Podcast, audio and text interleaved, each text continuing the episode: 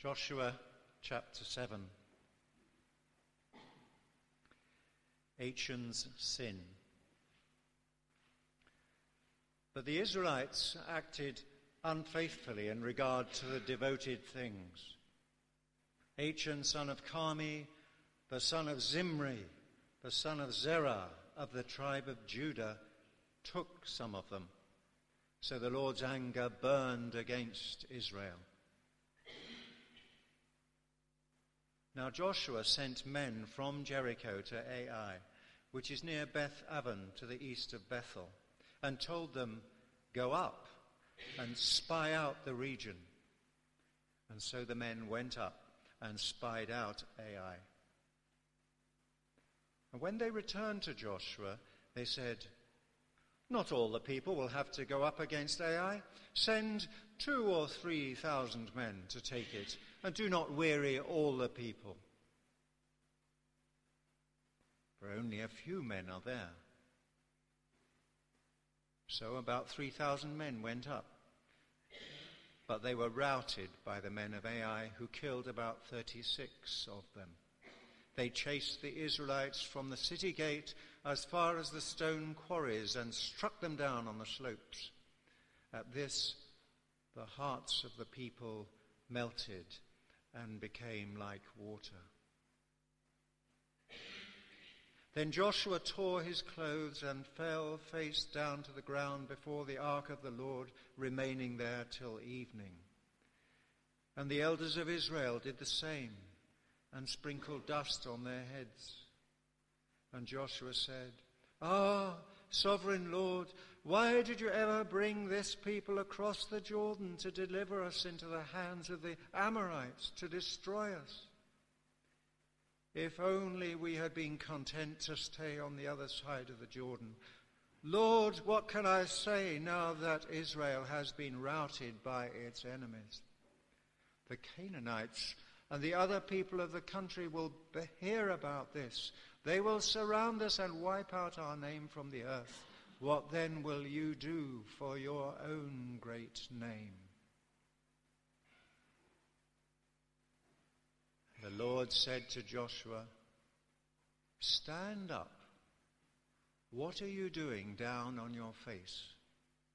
Israel has sinned. They have violated my covenants, which I commanded them to keep.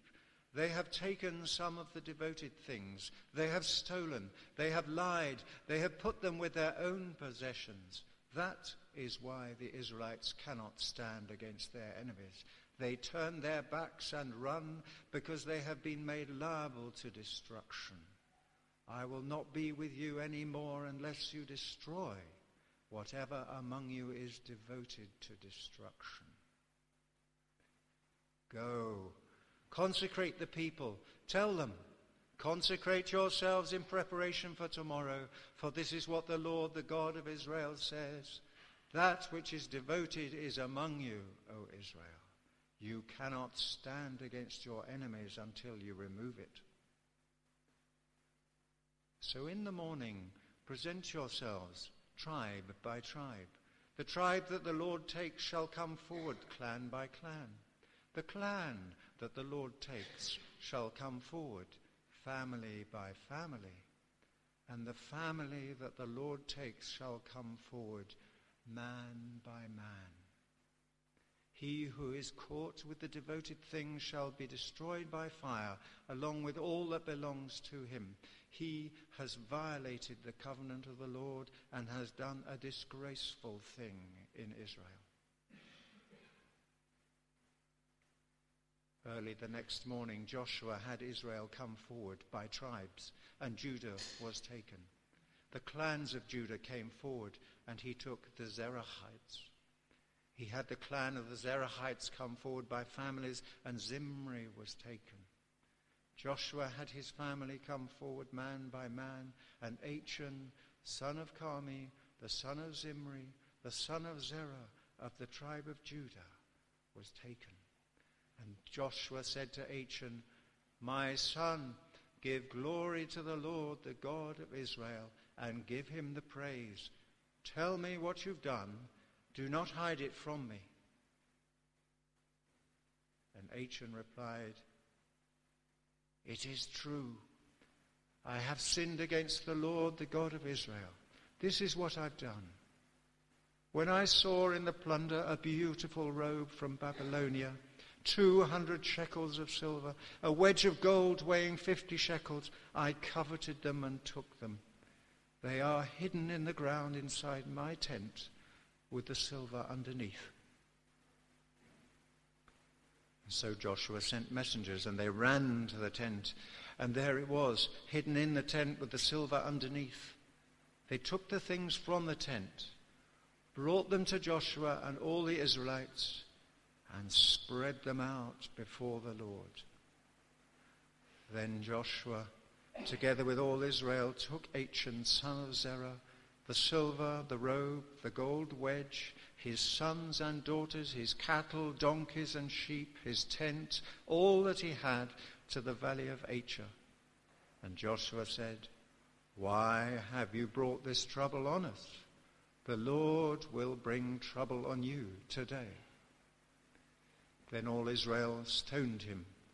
And after they had stoned the rest, they burned them.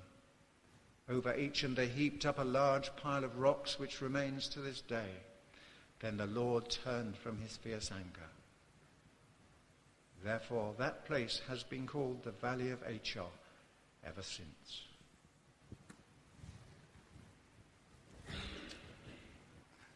It's a tough one.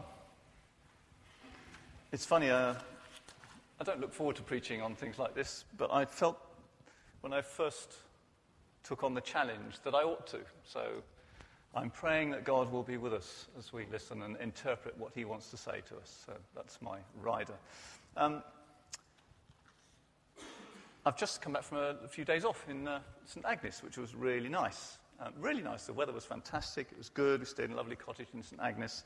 And um, there's some lovely cafes and restaurants. And uh, we had our dog with us. Got to get the dog in somewhere today. And uh, one of the cafe owners said, if I put a steak on that surfboard over there, on, those, on that bench, and, um, and your dog can jump up and get it, I'll give you a free meal. But if she can't do it, you pay me for two. So we agreed the challenge, and if you know our dog, it can jump pretty high. So it was no problem at all. Tiggy ran up, took the steak, and free meal. That was a deal. That's great. So we, he was impressed and we got a meal, so that was good. next day, we, we, uh, we were given another challenge by the guy who went in there for a coffee, and he said, um, Okay, uh, if your dog can jump up and get two steaks from the top of the counter, then I'll give you free meals for the rest of your stay in St. Agnes. But, but, if the dog fails, you pay me the equivalent of two meals a day for each day you stay here. Hmm we declined. After we'd had our coffee, we were leaving. The guy said, um, Tell me, why didn't you take on the challenge? And my lovely wife, Chris, said, Well, the stakes were too high.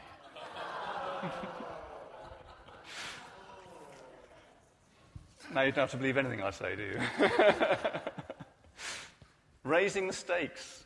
And uh, in some ways, that's what this chapter does to me. It raises the stakes.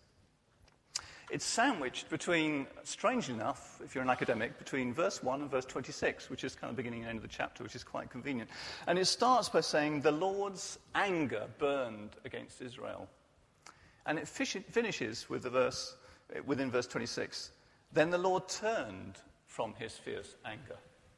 So this whole chapter is about God's anger and how he expressed that, how the people had to deal with it, and what the result was for them, for Joshua and for the nation. So it's interesting, we don't often talk about God's anger, do we?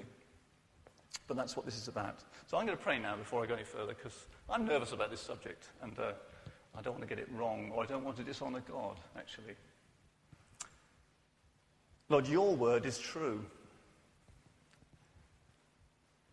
And I pray, Lord, that uh, you'd forgive me where I misinterpret it.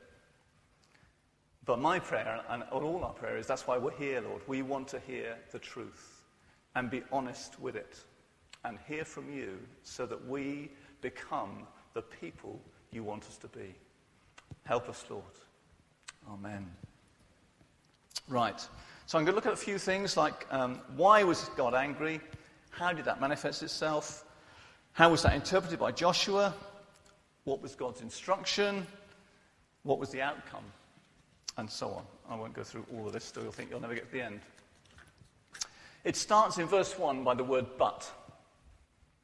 And only God knew what had gone on. And it sets the scene. And the chapter's kind of written for our benefit. Because God saw what had happened, and Joshua didn't know. And we don't know when we start reading it.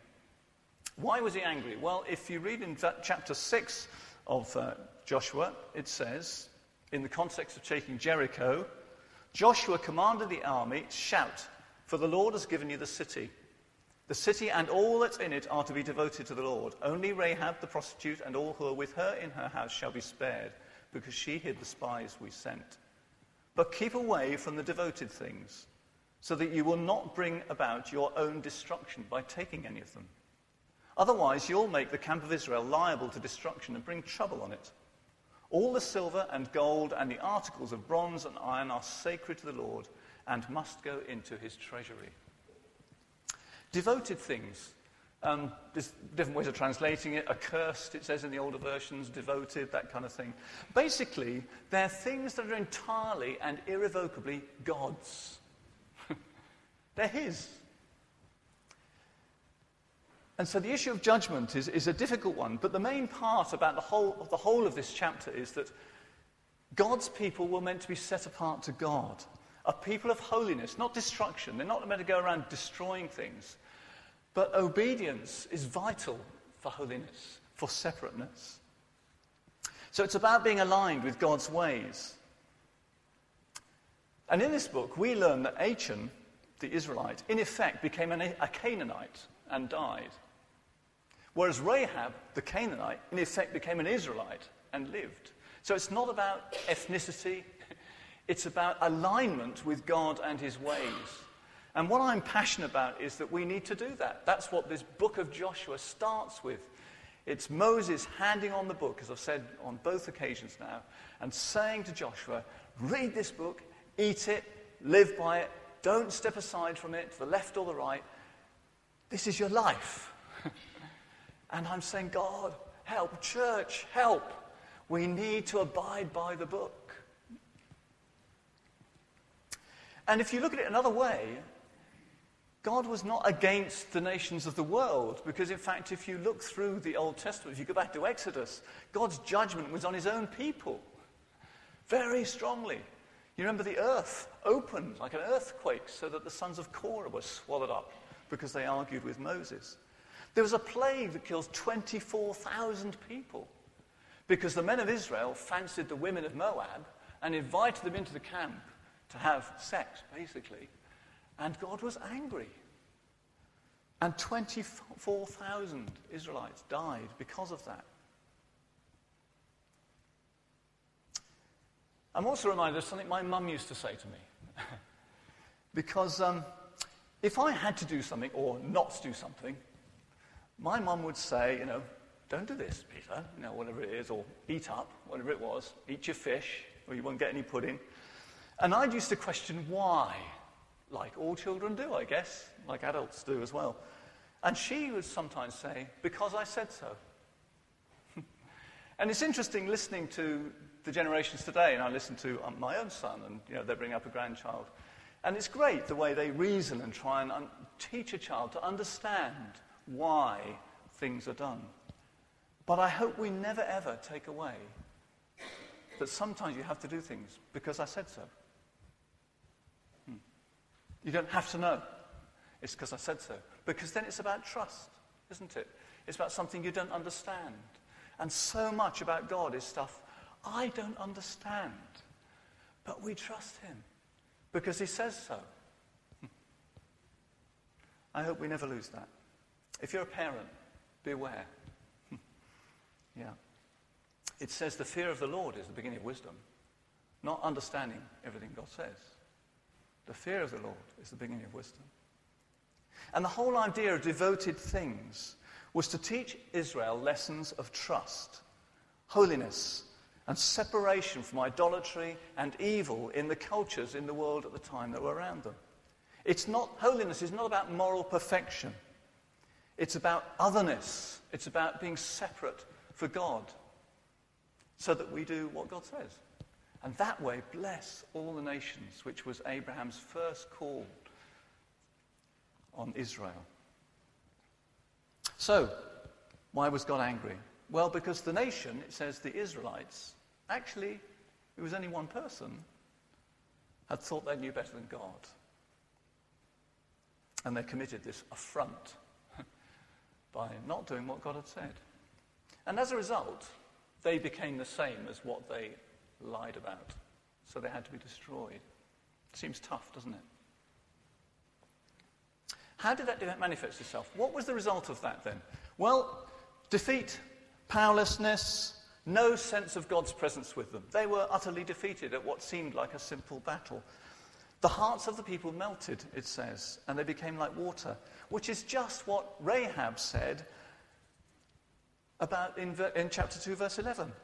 Our hearts melted in fear, and our courage failed because of you. For the Lord God in heaven above is in heaven above and on earth below. And it's exactly the same, it seems, as in chapter 5 we hear about that the kings of the Amorites said that they heard, when they heard the Lord had dried up the Jordan until they crossed over, their hearts melted and they no longer had any spirit in them. So they realized, if you like, that God wasn't with them anymore. and that's an awful thing. When you realize that God is not pleased and He's not with you anymore. And how was that interpreted by Joshua? Well, it's interesting if you read his, his prayer there. He falls on his face before God. Thank God he did that and didn't just walk off in a huff. He fell on his face before God and said, If only we'd not even come here. It, this, what's going on? We're powerless. And then he ends up by saying, um, was it, what will you do for your great name? As if God somehow had failed and become small Sin and disobedience had caused Joshua's vision of God to become small. As if God wasn't God anymore. And sin does that with us, doesn't it? If we live in a place of disobedience and defeat, it's not long before we think, well, God doesn't really exist and he doesn't love me and he can't do what he says he can. It's not God's problem, it's our problem. I guess we've all known that at times. I'm not, you know, haven't, haven't you? I certainly have. When you walk away from God, you make some decision and you know it's wrong, you do something stupid, and you just, God isn't with you anymore. And it's the most dreadful, terrifying thing, actually. God's not with me. Well, thank God, the story continues. thank God that Joshua got on his face. And even though he spilled it all out and misinterpreted, God says something to him because he's a gracious God and he does not want us to stay in disobedience and out of sorts with him. So, what did God say? Well, it was a blunt rebuke. Stand up. What are you doing on your face? Israel has sinned. Let's face it. And normally, when God speaks, he says, I this, I will bring you into the land. I will do this for you. I will do that for you. We've read it all the way through Joshua so far. And now we read this in verse 10 and 11. They have violated my covenant. They have taken some of the devoted things. They have stolen. They have lied. And I will not be with you anymore unless you destroy whatever among you is devoted to destruction. The covenant was broken. That's serious stuff. It reminds me so much of the Garden of Eden.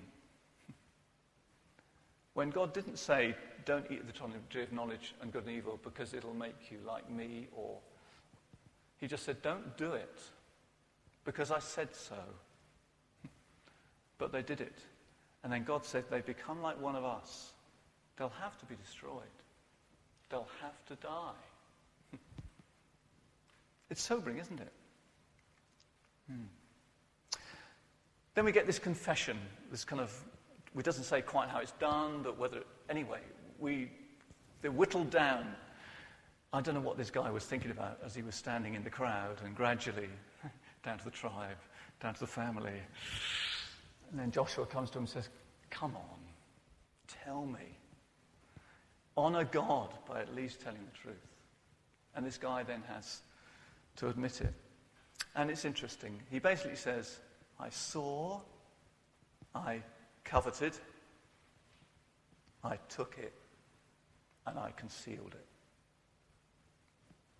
Who hasn't done that before? That's just sin, isn't it? It's what Adam and Eve did. They saw it's good fruit. They coveted it. Give me knowledge. They took it, shared it, then they hid from God Himself. It's like they became the fruit, actually. They hid, they were hidden. And there's terrible consequences. And it's interesting to note they had to destroy the family, and I'm, I'm not going to attempt to even dis- go through that. But that's what happened. God was serious about it because it affected the whole nation.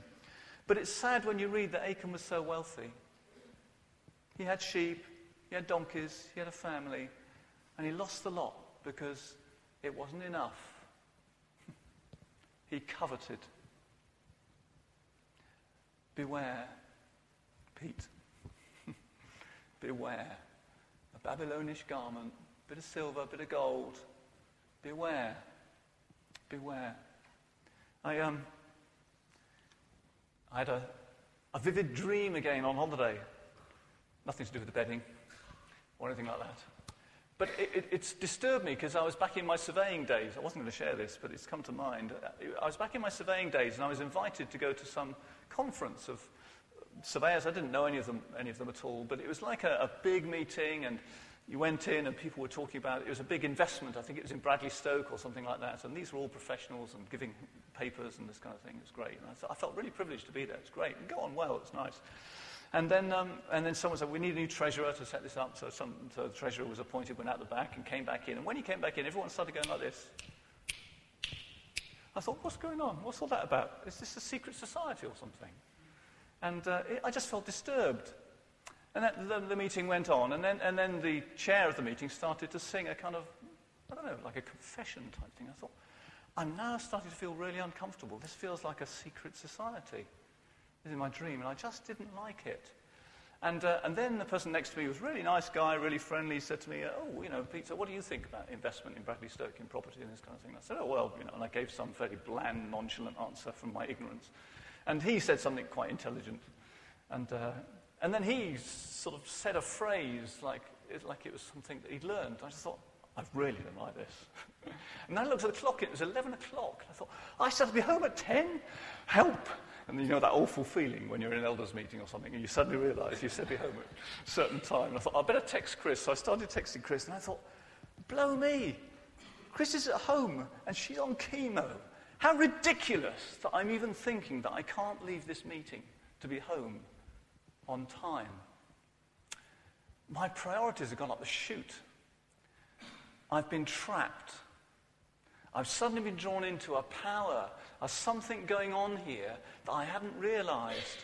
And I woke up from the dream and I, and I, and I was reminded that verse that says, Don't be unequally yoked. And you read about some things that are going on in the world today and you realize there's spirit behind it. There's something dark behind it. And God is calling us to be separate from Him. I'm only showing that because it came to me so vividly, so I'm just throwing it out. Maybe it applies to me, maybe it applies to somebody else, but beware. Beware. Jesus said, didn't he? Don't sell your soul for a Babylonish garment or a bit of silver, a bit of gold, or whatever it might be. Okay, The Lord turned from his anger. And then what happens? We find in chapter 8 that the whole thing is restored, which is just amazing. And God says, Don't be afraid now. Don't be discouraged. Take the army, and this is how you're going to fight on. And it's like nothing had happened. Isn't God wonderful? in forgiveness and grace, in restoring them back to that place where they should have been. Now, can one person's sacrifice redeem a nation? What about this whole issue of harem or kerem or however you uh, pronounce it? I, I, can really recommend Helen Painter's master's dissertation on it. So um, if you want a copy, get in touch with Helen. If you don't know who Helen is, contact the office. Uh, she used to be a part of the membership here. She's now a minister down in town. Um, but one of the people that she was looking at in the discussion of harem, this whole thing of utter destruction, um, was suggesting that we need to read Isaiah 53. And when you read Isaiah 53, you realize that in some ways, Jesus himself became the accursed thing.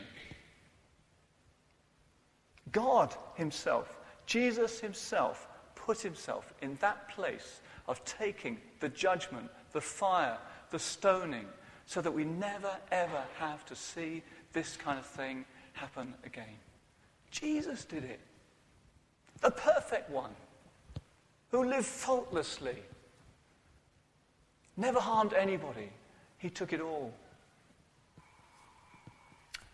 Oh God, thank you. thank you, Jesus. Read Isaiah 53, meditate on it with that in mind. It's quite interesting. And then it says in Romans, doesn't it? For as through one man's disobedience many were made sinners, so through the obedience of one many will be made righteous. Jesus has taken the curse that was justly ours. Great. There's also an eternal aspect to this. And again, Helen's dissertation is quite interesting. There's a kind of now and not yet. If there's going to be a new heaven and a new earth where there's no pain, no sickness, no sorrow, no sin, there must be a destruction of the way things are at the moment. They've got to come to an end. That's sobering too. Read 2 Peter. We must read our Bibles. And thirdly, there is a warfare today. But it's not against flesh and blood anymore, is it? It's against principalities and powers of the present darkness, spiritual forces. That's why I say, wake up, church. Be aware. An interesting chapter to read too is Matthew 10, because it starts with a, a, warfare against spiritual darkness. Jesus calls the disciples, says, Go out now, deliver people from demons, heal the sick. And then it goes on, and you, to say towards the end, He who disowns me, I'll disown him. Interesting, isn't it? Now, what about the New Testament church? Ananias and Sapphira in chapter 5 of Acts is a very sobering story. God took action because something was going on about covetousness that would destroy the work of God. So this isn't just Old Testament. And we hear of other judgment. If you look in Corinthians, for example, Paul says that behavior is not acceptable. Put that person out. We don't talk in these terms, do we? But perhaps we ought to. Because God loves his church and sees his church as the way of salvation for all mankind, just as he wanted Israel to be. Israel let God down. Please, God, may the church not fail him. When he's given all, taken our punishment, given us the Holy Spirit, equipped us, encourages us to get on board and do his work. So it is a sobering question, isn't it, to think is it true that my lack of obedience could affect the whole of this church? in some way? Interesting, isn't it? I do find that sobering when I realize that at the beginning of the year we made a covenant together. Now, covenant, God's serious about.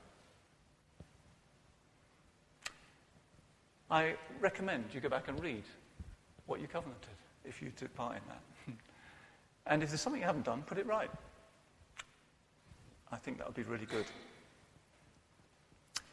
I've got a few quotes here John Stott said this The search for Christian growth and fulfillment without acknowledging the cost of Christian discipleship is still a major temptation today. And in fact, if you read back in Matthew 10, which I referred to, one of the key parts of that chapter is about take up your cross daily.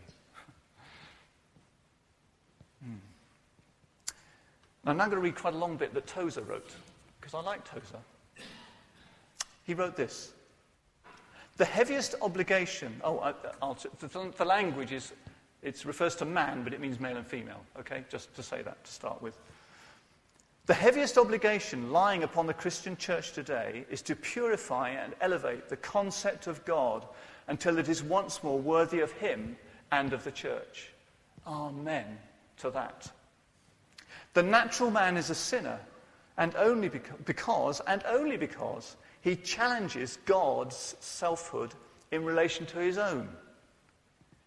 In all else, he may accept the sovereignty of God, but he unconsciously imitates Lucifer, who said in his own heart, I will ascend to heaven, I will exalt my throne above the stars of God, I will be like the Most High.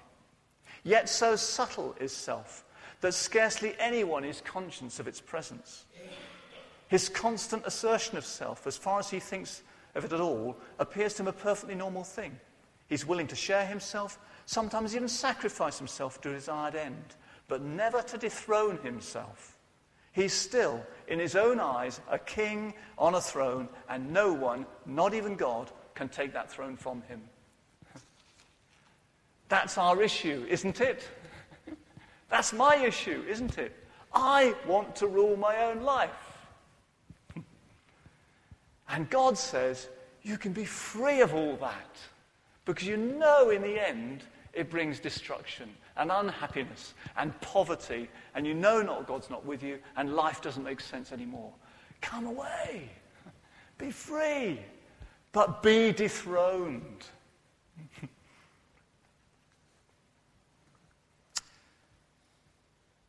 There's a good man I knew, Norman Meaton. He was an itinerant preacher, did a lot in India. He saw a lot of the idolatry out there, a lot in Asia, actually. Lovely, lovely guy with his wife Jenny.